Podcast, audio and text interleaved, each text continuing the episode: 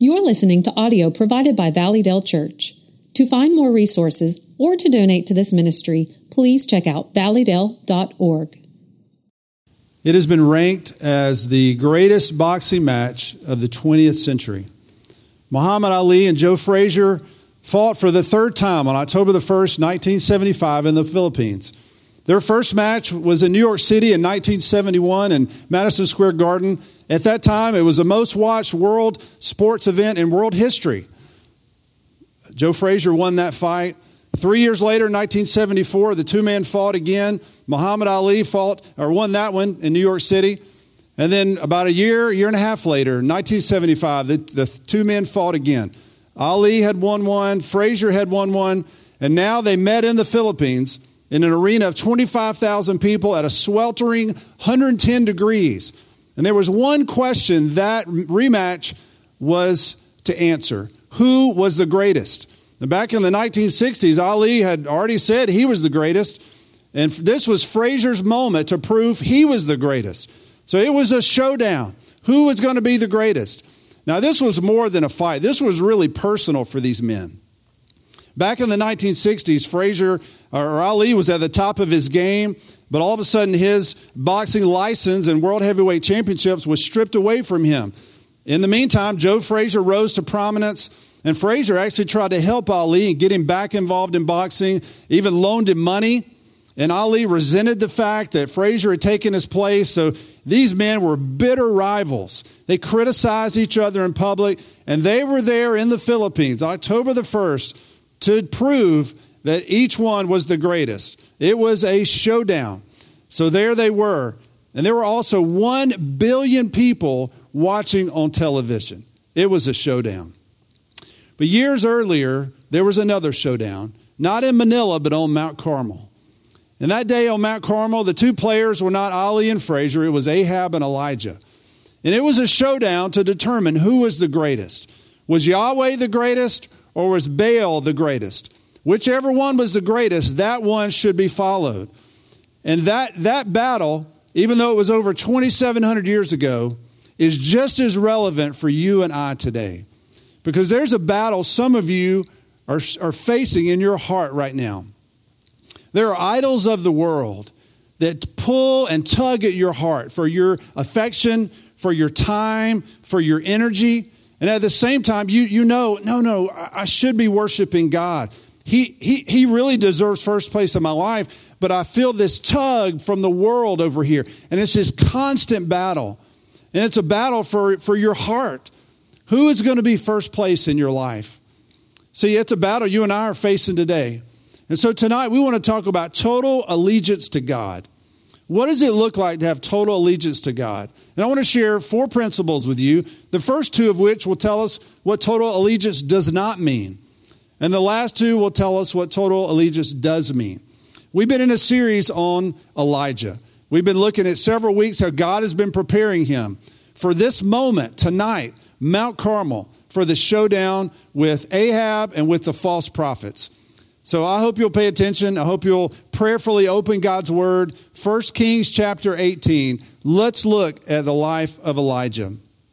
Now you remember last time we saw Elijah, he was in Zarephath. And as far as I know, that's where he still was. He was at Zarephath. And then chapter 18, verse 1 says, After many days, the word of the Lord came to Elijah. So as, as we look at God's word, the first thing we wonder is, what, what, what do you mean after, after many days? Or in the third year of what? Well, in the third year of the drought. Remember, there was a drought going on. Elijah had appeared to King Ahab, and he told him, said, It's not going to rain again except at my word. And I, I wonder what Ahab would have thought at that moment. I wonder if he would have thought, yeah, I'm sure, I'm sure, Elijah, go back to Gilead and we'll see if it rains. But in fact, it had not rained. For two to three years, it had not rained in the winter. The rainy season had withheld its rain. And so it's dry, it's dusty, there's a famine, and all were facing it. And the reason God did that is God brought judgment upon Israel because Ahab, the king, had led the people into idolatry. They had replaced the worship of Yahweh with, with the false god of Baal. We see this in 1 Kings chapter 16, verse 33. It says, Ahab did more to provoke the Lord, the God of Israel, to anger than all the kings of Israel who were before him. So this was God's judgment and discipline upon Israel. And so he withheld rain, and all were struggling, and all were suffering. The drought raged on, and because Israel was an agricultural society, there was a famine naturally. There was a famine in Phoenicia, just as we saw at Zarephath. The widow and her son were out of food just about. So all were experiencing this because of God's judgment on the land. Yet in the meantime, Elijah obeyed God. Elijah was obedient at Cherith. He was obedient at Zarephath. And now God had a word for him. And he's going to send him to Ahab because God wants to bring, to bring rain on to Israel.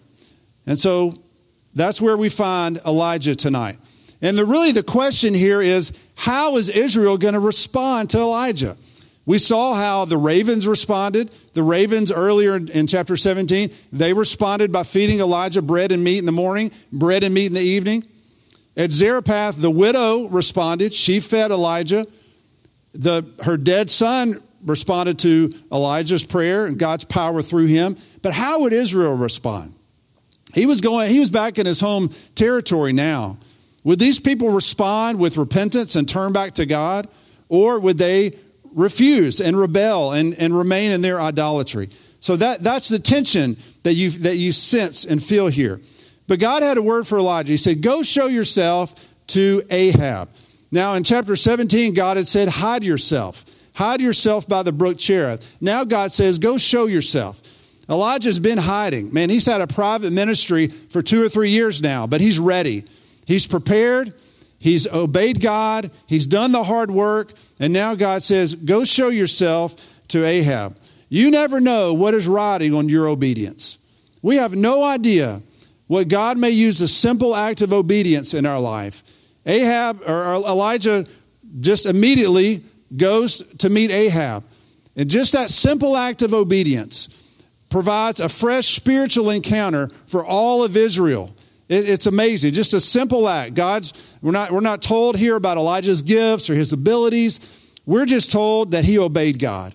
And that, that's what God's looking for. In verse 3, I want to uh, point your attention to what the, the author here uh, points our attention to Obadiah. And so uh, Elijah obeys. He goes to, to Ahab, and it says the famine was severe in Samaria. Then verse 3 Ahab called Obadiah, who was over the household. Obadiah's name means servant of the Lord. Obadiah was King, King Ahab's palace administrator, which mean, means he oversaw his estates and his assets. So he, that's a pretty important role in Ahab's uh, cabinet. Yet Ahab was Obadiah was known for something else as well. You look at verse 4, it says, And when Jezebel cut off the prophets of the Lord, Obadiah took a hundred prophets and hid them by fifties in a cave and fed them with bread and water. So Obadiah had a ministry of caring for the prophets of God. Even though he was in Ahab's cabinet, he greatly feared God. That term for fear refers to allegiance and obedience to God. He had complete obedience to God, even though outwardly he was showing obedience to Ahab. When Jezebel began persecuting the prophets, Obadiah went into action and hid in companies of 50 these prophets. It's interesting how God used ravens to feed Elijah, and God used Obadiah to feed the prophets. And God is meeting the needs of his people. But we see here in verse 5 what uh, the priorities were for these people. Ahab, his priority was animals. He told Obadiah, Go through the land to all the springs of water and to the valleys. Perhaps we may find grass and save the horses and mules. He's, he's interested in the horses and the mules. Obadiah is interested in people. He's interested in protecting the prophets of God so that the message of God can continue to be spread. But you see where Ahab's uh, priorities were. And so Obadiah is out on his official business and um, he runs into Elijah. Well, Elijah was on official business as well because he was obeying God. Verse 7 as, as, And as Obadiah was on the way, behold, Elijah met him. Now, we're not told how Obadiah recognized Elijah. I don't know if because Elijah dressed a certain way or he, maybe the Gilead, people from Gilead spoke a certain dialect, but somehow he recognized Elijah. And he says, Is it you, my Lord Elijah?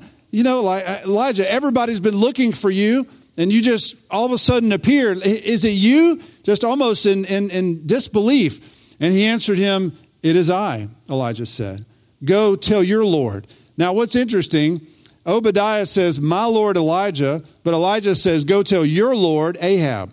Now, some people see that and say, Well, you know, uh, Obadiah was not as spiritual. He was not as devoted to God as Elijah was.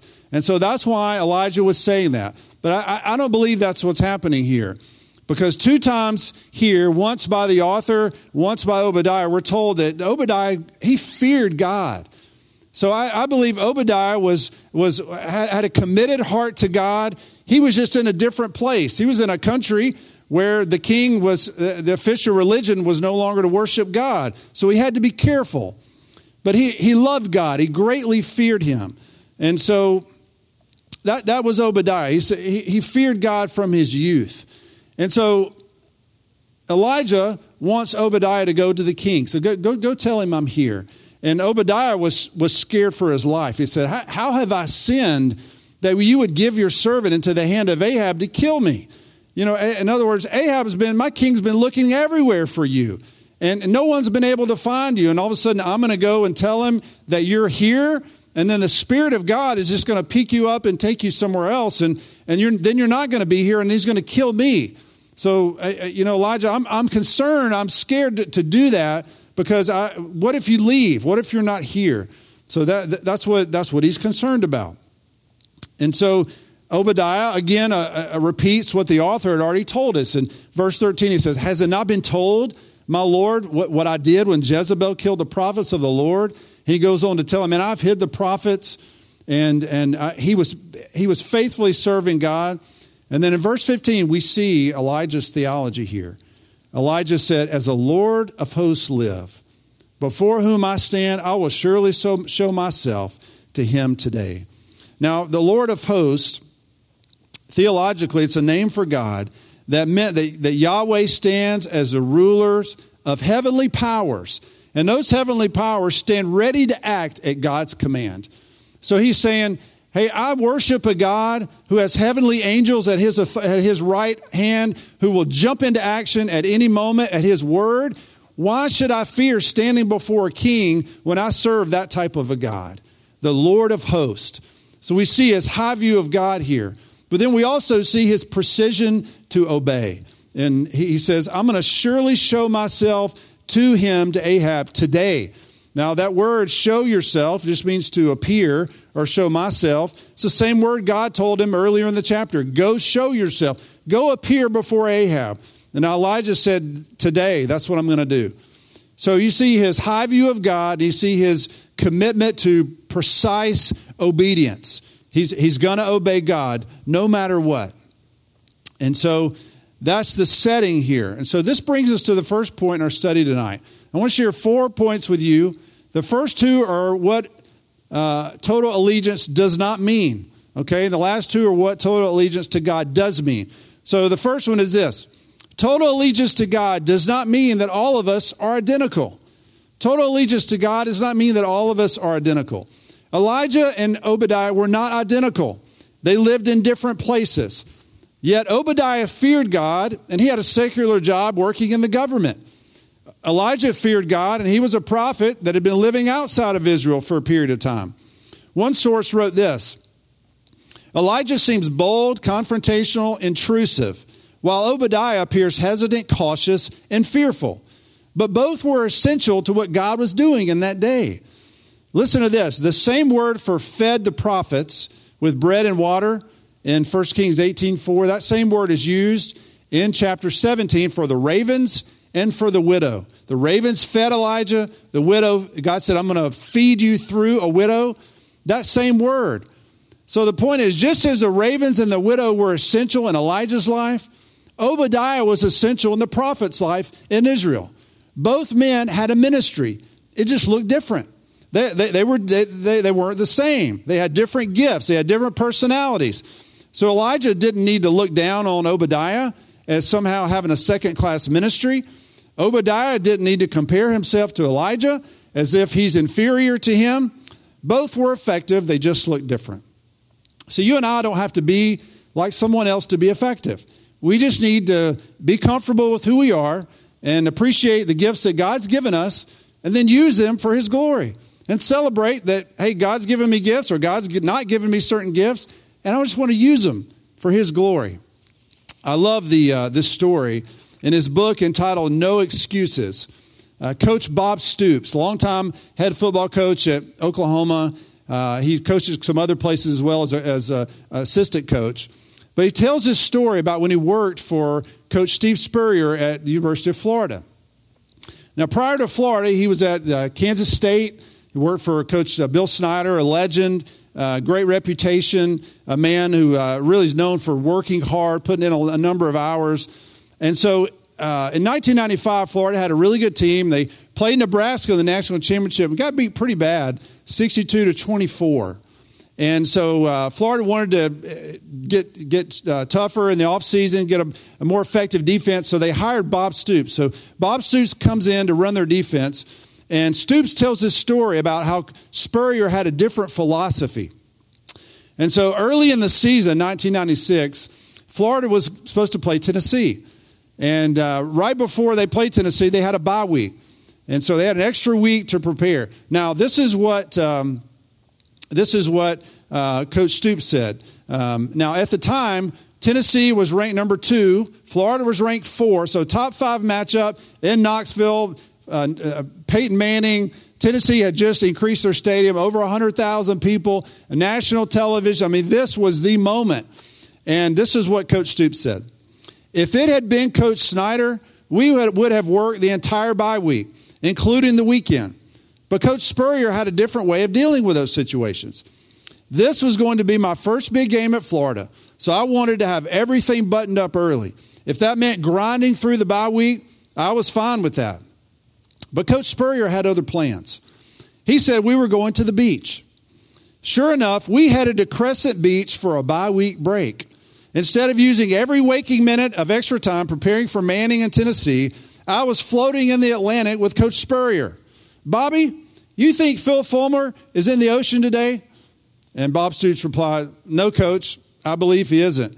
Uh, I'm having a hard time believing I am. You see, each coach, both coaches were effective, but they just had a different way of approaching things. And that's how it is in the, in the Christian life. And by the way, the first 20 minutes of the game, Florida was winning 35 to nothing. They went up there loose, they were, they were confident, and they ended up winning the game and, and they moved on to number one in the country. You see, God has gifted us in different ways. There's different approaches in ministry. And so some of you, you some of you are gifted with students. And, and I assure you, that is a gift. And so use that gift. And others of you are gifted in, in quietly serving. You're generous with your time. You're generous with your finances. Uh, and you, you, you stay behind the scenes. We, we, we, need, we need all of those people. We, we need your different gifts here. And so use the gifts that God's uh, given you. Elijah, Obadiah, they were different, but they were essential. Well, Elijah and Ahab finally met again. It had been almost three years, somewhere around three years, and now they meet again. And you see in verse 17, when Ahab saw Elijah, Ahab said to him, Is it you, you troubler of Israel? You know, not, hey, uh, Elijah, how are you doing? How's it been the last few years? But is it you, you troubler of Israel? Troubler is the, the noun form of a Hebrew verb that means to bring to calamity, to, to, to, to, to trouble. And there are times where this word means a viper or a snake. So he's saying, Is that you, Elijah, you snake? Ahab couldn't stand Elijah. After all, this, this famine had affected Ahab's whole nation. And so now he, he's blaming, there's the person to blame for it right there. Is it you? It's, it's because of you that we've experienced all this drought and famine. And Elijah says, hey, actually, the real problem is you because you have led this nation into idolatry. So you know, you, you need to examine yourself here. And, and, and he says, he, he talks about the Baals. Is, is it not you? You followed the Baals? The Baals is plural here because there were different local manifestations of the false god Baal. And so uh, Elijah says, verse 19. Now therefore, send and gather all Israel to meet me at Mount Carmel, and the 450 prophets of Baal and the 400 prophets of Asherah who eat at Jezebel's table. He was calling Israel back to worship God. They were going to meet at Mount Carmel. Now, whether this was every single person in Israel or it was just a representation of Israel, which I think that's probably what it was, either way, that was a lot of people. And Elijah was way outnumbered. Just with the prophets alone, he would have been outnumbered 850 to 1. He says, I want you to meet at Mount Carmel. Now, why would he say Mount Carmel? There's two reasons. One is geographical and one is theological. But first, Mount Carmel, it means garden land. It was famous for its fertility. It was about a, a, a, stretch of 11 miles of hills and small mountains from the Mediterranean coast uh, that ran southeast into Israel. Uh, it, was, it was limestone. There were about 2,000 caves in, in Mount Carmel. Geographically, it was located between Phoenicia in the north and, and Israel. So it was about halfway between the two there. So it was, a, it was a strategic place. It was viewed as neutral territory between Yahweh, which was, which was supposed to be Israel's God, and Baal, which was Phoenicia's God. The, uh, the highest point of, of Mount Carmel was 1,720 feet. So it was not a, not a huge mountain range, but nonetheless, that's where they were going to go. Theologically, the Phoenicians saw Mount Carmel as, as sacred and belonging to Baal. This was Baal's backyard. This was the place where there were frequent storms, and Baal was the storm god, and he was also seen as a sun god. And so they thought, well, because there's thunder, because there's lightning, because there's storms here, this is Baal's territory. This is where he manifests his power. And so it, this was Baal. Baal had the home field advantage. And so Elijah is given Baal every single advantage here to prove once God shows his power, there would be no doubt who was the supreme God. And so that's what, that's what he was doing. Now, he said the 400 prophets of Asherah. We've talked about Baal a little bit, but who is Asherah? Asherah was the mother goddess in Canaanite religion. She was married to El, who was the head of the gods. And the symbol of Asherah was often an evergreen tree or a wooden pole. So sometimes in, in the Old Testament, you'll read about the Asherah poles. These poles represented this female deity, false deity. So that, that's, that's who that was. But the, these people, these false prophets, had royal sanction. They were protected by the state. They ate at Jezebel's table. So Ahab agreed to this request in verse 20. Ahab sent to all the people of Israel and gathered the prophets there together at Mount, Mount Carmel. And Elijah steps up. Now it's interesting, from this point on, Ahab really disappears from the scene. Now, he's obviously there, but Elijah takes center stage, and the, these false prophets take center stage. So Elijah had a question How long will you go limping between two different opinions? Verse 21. That, that, that's his question. Limping here is an expression that refers to indecision rather than physical disability. It can, it can refer to going to a fork in the road and not being sure which way to go. So I think I'll just stay in the middle. I don't know if I should go this way. I don't know if I should go this way. And in English, we would say, stop riding the fence. Make a decision. And, and that's, what, that's what Elijah's saying. He's saying, hey, if, if, if Yahweh is God, follow him. If Baal is God, follow him. But you can't stay in the middle. You can't just keep going back and forth and, well, I'm going to think about it some more. Uh, follow means to go after. If, if Yahweh is God, man, you got to go after him. You got to pursue him. It's time to decide, it's time to commit. Uh, indecision will no longer be tolerated, is what he's saying. Now, have you ever wondered what made this false god Baal so attractive? What, what was it about this false religion that was so attractive? One, it had a royal endorsement. I mean, Ahab endorsed it, his wife Jezebel endorsed it. They were the leaders of the country. Uh, as, as one source said, power tends to be persuasive. They had the power, they had the voice, they had the authority. So Israel was influenced by their leaders. Second, Baal was a storm god. And because they were an agricultural society, they depended on rain. And so Baal, worship of Baal was seen as very practical.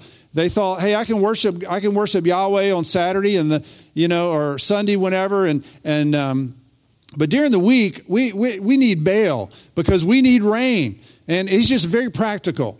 And so th- that, was, that was attractive to them. And then, third, Canaanite idolatry had tradition on its side. You see, the, this, this false system of worship had been there for years, even before Israel came into the promised land. So, for generation upon generation upon generation, had been influenced by this false system of worship. So it was, it was well established. It was very persuasive. It'd be, very the, it'd be the same way as if your grandfather, your grandparent was so and so, you know, whether they were Catholic or Baptist, Methodist, whatever, whatever they were, then all of a sudden that has an impact on your life. And it just keeps going generation to generation. There was tradition. Now, idolatry in our day can be just as persuasive. I don't think no one's going around talking about worship, worshiping Baal or Asherah, but there are idols. There's the idols of food and entertainment, success, career, money, sex, all of these idols that just tug at our hearts and, and, and they want our attention, they want our affections. And what we often do is we think, well, I'll just throw some Jesus into the midst of that and I'll just worship Jesus on Sunday or I'll have a quiet time every now and then. But I'm going to I'm going to I'm going to entertain these other gods. I'm going to I'm going to worship uh, some of them as well and I'm going to worship Jesus too. You remember the first commandment? God said, You shall have no other gods before me. Remember that? Exodus 20, verse 3. This is what Israel had broken the first commandment. They're trying to worship Yahweh, they're trying to worship uh, Baal and Asherah, and they're indecisive. And Elijah's coming to say, Guys, you've broken the first commandment. God says you shall have no other gods before him. And it was Martin Luther who said, Where the heart is rightly set toward God, and this commandment, talking about the first commandment, is observed, all the other commandments follow. That is, if, if, if I have a problem stealing, then I have an idolatry problem. The problem is really not stealing. The problem is really I'm worshiping someone or something else. And, and the, the manifestation is, is in one of the other commandments down the line. In his book, Gods at War, Kyle Idleman wrote this Idolatry isn't just one of many sins, rather, it's the one great sin that all others come from. So if you start scratching at whatever struggle you're dealing with, eventually you'll find that underneath it is a false God. Until that God is dethroned and the Lord God takes his rightful place, you will not have victory. You see, it's a worship issue. Israel was worshiping little here, little there. They weren't completely worshiping Yahweh. That was the problem. But notice how they responded to Elijah. And the people, Elijah asked his question, and then it says at the end of verse 21 and the people did not answer him a word. It was silence, uncertainty, indecision, not, not ready to make a commitment. One source said this uncertainty will never lead you to deep intimacy. Maybe they were like the people in Athens. Remember when Paul visited Athens in Acts 17? He talked about the resurrection of the dead. And after it says, after hearing of the resurrection of the dead, some, some said, We will hear you again about this. In other words, I'm not ready to make a decision. Uh, maybe I'll just listen to you next week. I'll put it off because I'm not ready to decide. There's, un, there's uncertainty. And Elijah's coming to bring an end to uncertainty. They're saying, guys, you can't be indecisive anymore. You've got to decide which way you're going to go. Here's our second point tonight total allegiance to God does not allow uncertainty. Total allegiance to God does not allow uncertainty. Elijah was per- pushing, the pushing the people to decide. He sought to turn the people back to God. Maybe some of you, you've been considering Christianity for a long time. You've been listening and listening and listening. And my friend, if that's you, I want to plead with you to make a decision to follow Jesus Christ. He is Lord. Receive Him as your Lord and Savior. And I want to just encourage you to do that. And I know there's a place for researching and there's a place to make sure I want to count the cost. But at some point, you've got to decide I want to encourage you to, to do that. If God's allowing you to hear this message, He softened your heart. Man, today is the day of salvation. Don't, don't put it off another day or another week. You may not have another week. And so receive Him today as your Lord and Savior. Do it. Don't, don't, don't put it off. Um,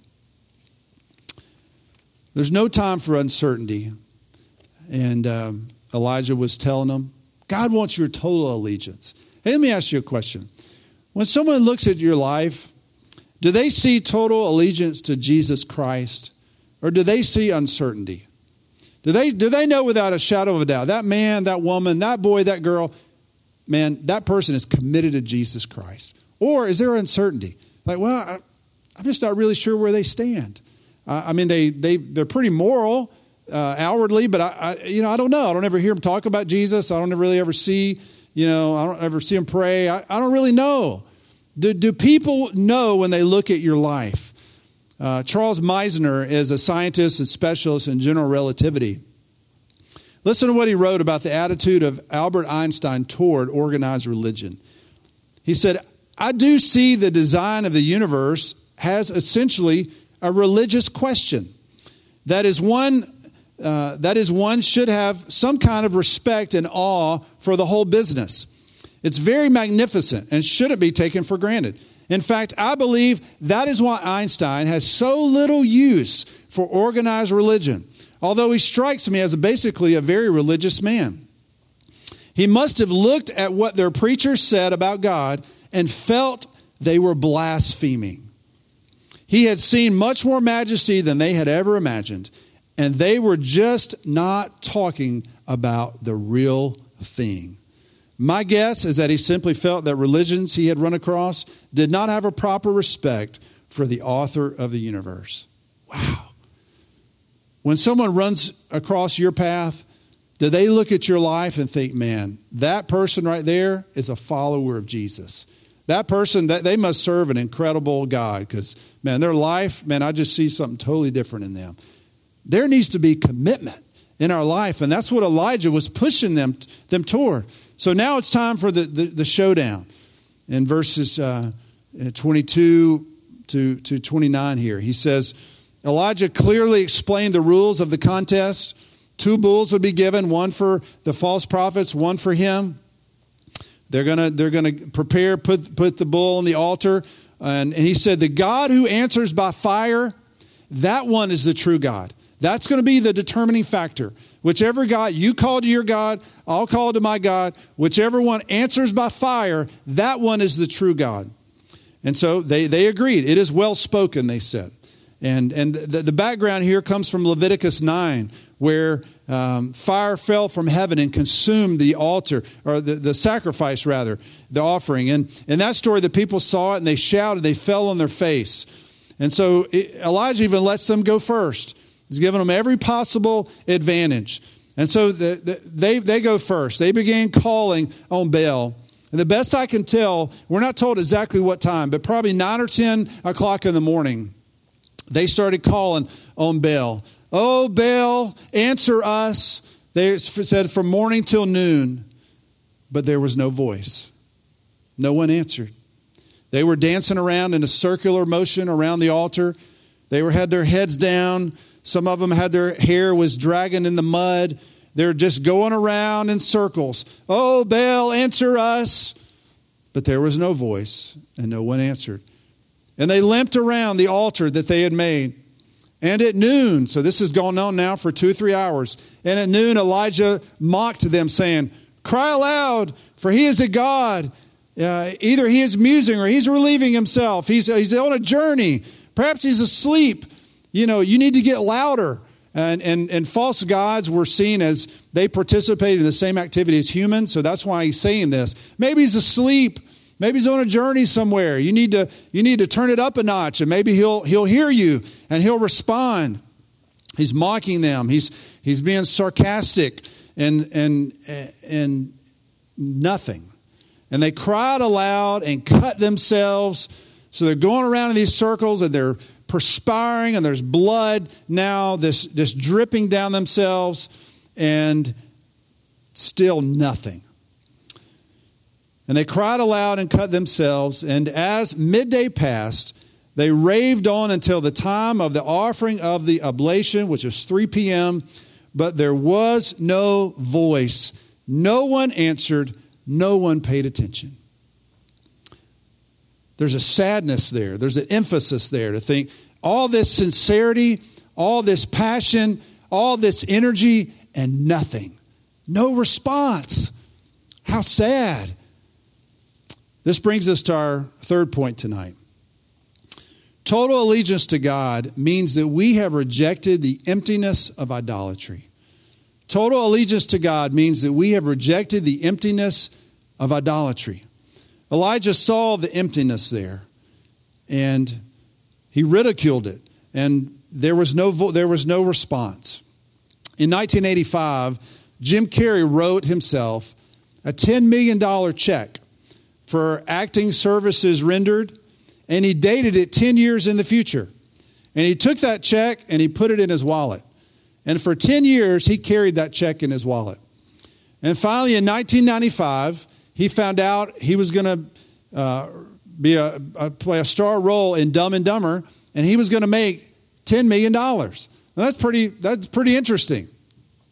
Although this is what Jim Carrey has said about being rich and famous, because he didn't find any fulfillment in probably what he thought would provide, provide fulfillment. This is what he said I think everybody should get rich and famous and do everything they ever dreamed of so they can see that it's not the answer. It's not the answer. And when we look to the false idols of the world, there's no answer. That's Elijah has just sat back for five or six hours now. And yes, he stepped in at noon, but he is sitting back. He watched all this circus for hours, and there's no answer. There's no response. That's the idols of the world that we give our affections to and, and our time, and we think, oh, they're going to deliver. I'm going to feel so good. I'm going to be so important. They're going to think so highly of me. And then there's no answer. It's not what we thought. There's, there's no response. It's, it's, it's emptiness. Well, there's one final point I want you to see. We'll go verses 30 through 40. Now, this, this, is, uh, this is Elijah's turn. Uh, Elijah's let them go first for hours now. He just sat back and watched. Verse 30 Then Elijah said to all the people, Come near to me. It's like he's huddling the people up, like, okay, guys, I, have I've seen enough of this nonsense. C- c- come near to me.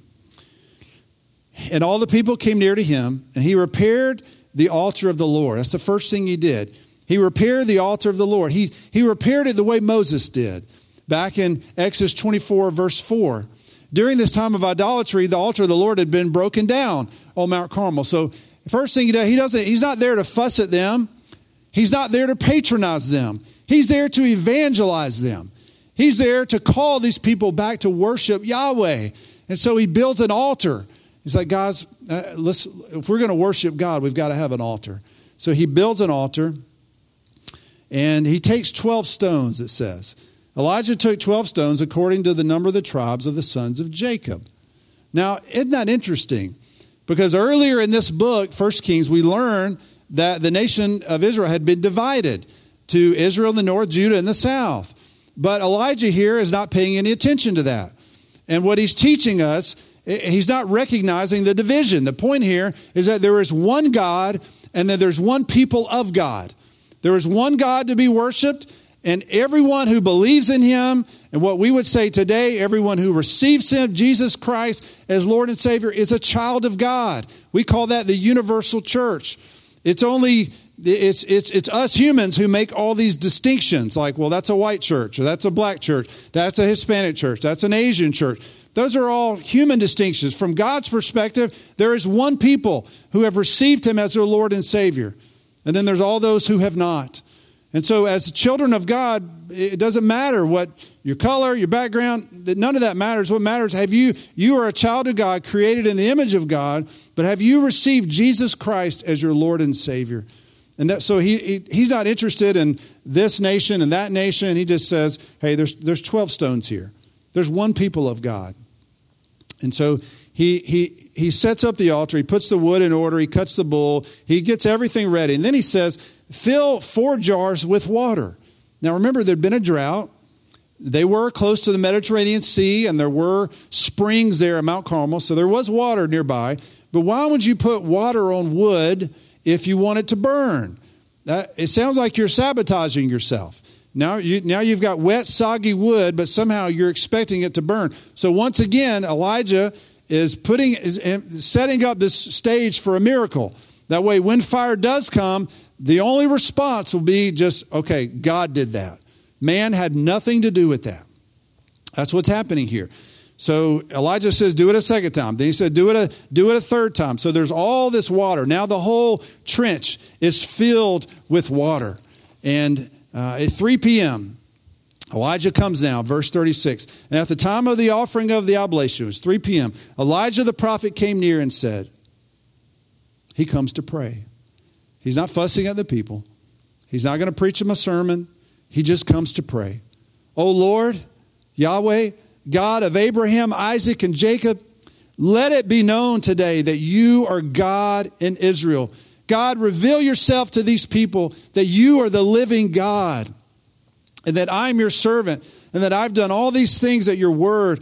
Answer me, O Lord, answer me, that this people may know, O God, O Lord, uh, that you, O Lord, are God, and you have turned their hearts back. Now, I said that I timed that prayer and said it less than 20 seconds this week. Less than a 20 second prayer is all Elijah needed. He didn't, he didn't need a flashy 30 minute prayer. We don't have to have long worship services awfully. It's just, or, or often, it's just a, a sincere heart that believes in God, that's calling out to Him. That's what God's looking for. And, and, and, and that's, that's what happened here. This, this was, Elijah was extending an invitation saying, God, turn these hearts of these people back to you. That verb for turn is in the causative stem, saying, God calls the hearts of these people to turn back to you. Once these people were your, your people years ago, they followed you, they worshiped you, but now they've gone astray. And he's saying, God, cause their hearts to turn back to you. It means to turn their hearts from apostasy. God, turn their hearts, Lord. He prayed for a spiritual awakening. He's praying for revival. And that's what happened. Notice how God responded. It said that the fire of the Lord fell and consumed the burnt offering, meaning fire was a symbol that God accepted his prayer. He accepted the sacrifice. When all the people saw it, verse 39, they fell on their faces and said, The Lord, He is God. The Lord, He is God. Remember, the wood was wet. This was Baal's territory. Everything was stacked against Yahweh, but somehow Elijah prays a short prayer, and boom, fire falls down from heaven, and these people just fall on their face. They think, okay, okay, Yahweh's God. Yahweh, He is God. He is a true God. He's the winner of this showdown. It's, it's crystal clear. Baal had hours and he never answered, even though he was the God of thunder and storms and lightning. He never answered. And all of a sudden, a quick prayer in faith, and boom, fire comes down from heaven. They realized they were wrong. They realized that, oh, Yahweh is God. So, verse 40, and Elijah said to them, Seize the prophets of Baal, let no, not one of them escape. This goes back to Exodus 22 20. Well, they were, uh, they're acting in, in accordance with the Mosaic law. In other words, this was proof of their repentance. They were on their face before God, and then they acted on their faith, and took care of the false prophets of Baal. It demonstrated that they had had a heart change. Our final point is this total allegiance to God means that He has all of our hearts. Total allegiance to God means that He has all of our hearts. God has full access to us, He is on the throne of our hearts. Does God have all of your heart tonight? I mean, not just part of it, not just part of it along with a bunch of other things. Does He have all of your heart tonight? Is He on the throne of your heart? Has there been a time where you have surrendered your life to Jesus Christ and received Him as Lord and Savior? Maybe, maybe you, you say, oh, yeah, yeah, yeah, I, I did that years ago. And I, I'm grateful that you did. But is He on the throne of your life now? Or is that just something you did years ago? Are you living in a daily, passionate, walk relationship with Jesus Christ, where you get up and say, Lord, this is your day. Fill me with the Spirit of God. Take over this day. I am yours today, Lord. This is your day. I rejoice. I'm glad in it. Have your way today. This is your life. To some of you, do you pray for, for your family and your neighborhood and your city and the world the way Elijah did? Do you, do you intercede and say, God, turn cause their hearts to turn back to you. Do you, do you intercede for people like that? For all the, all the, the unreached peoples uh, in, the, in the world? Do you, do you intercede for them and say, God, allow them to hear the gospel? Cause their hearts to turn back to you. He's interceding instead of fussing at them and saying, You've done all this wrong and you've been in idolatry. Ahab had been king over 20 years at this point. They had been in idolatry for decades. Instead of fussing, he prayed. He prayed for them. And that, that's, what, that's what the church needs to be doing to be interceding and saying, God, cause the hearts of people to turn back to you. That's, that's what God's looking for. Is, is, is there a church that's going to do that? Well, over 800 years after Mount Carmel, there was another showdown. This showdown was not on Mount Carmel, it was on Mount Calvary. And about the same amount of time that Elijah was there at Mount Carmel for about 9 to 3 p.m., 9 a.m. to 3 p.m., the Lord Jesus Christ hung on the cross there to pay for the sins of the world. Now, he didn't dance around, he didn't make a lot of noise. He was there like a lamb led to the slaughter to pay for your sin and to pay for my sin. And the payment was made in full. At the very end, he said, It is finished. And he laid down his life. That's what Jesus did for you. And that's what Jesus did for me. And we can receive him and have him as our Lord and Savior. And not only just get to spend eternity, eternity with him one day, but have him as our Lord right now. He's Lord of our life right now. It is amazing the difference that one man can make. One man, Elijah, what a difference. Called a whole nation to repentance. And they fell on their face and worshiped and repented. Most of them did. Wow. There was another man who made a difference. His name was Eddie Futch. Eddie was born in Mississippi. He grew up in Detroit. He was an amateur boxer, very good amateur boxer, by the way. His record was 37 and 3. In 1936, he was getting ready to turn professional, but a doctor discovered he had a heart murmur, so he had to, he had to retire. And so he stayed in the sport of boxing and became a trainer and became a very good one. Um, his first uh, champion was Don Jordan in 1958. In 1973, Eddie became the head trainer of Joe Frazier. And so that day, in October the 1st, 1975, when Muhammad Ali and Joe Frazier were there in Manila, Eddie Futch was there in the corner, coaching, coaching Joe Frazier on how to beat Muhammad Ali. Man, the fight was all that was advertised. It was designed to be 15 rounds, and they went toe to toe, back and forth, both of them landing punches. You know, Ali never could knock Frazier down, never could seem to intimidate him. But that day, both men landed a lot of punches, and as the, fight wore on, um, uh, one of Frazier's eyes was was, was closed. He couldn't see out of it. And so it had been 14 rounds. There was one round left, three minutes.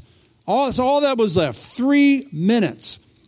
But Eddie looked at Joe Frazier and and he, he said, I, am not letting you go back out there.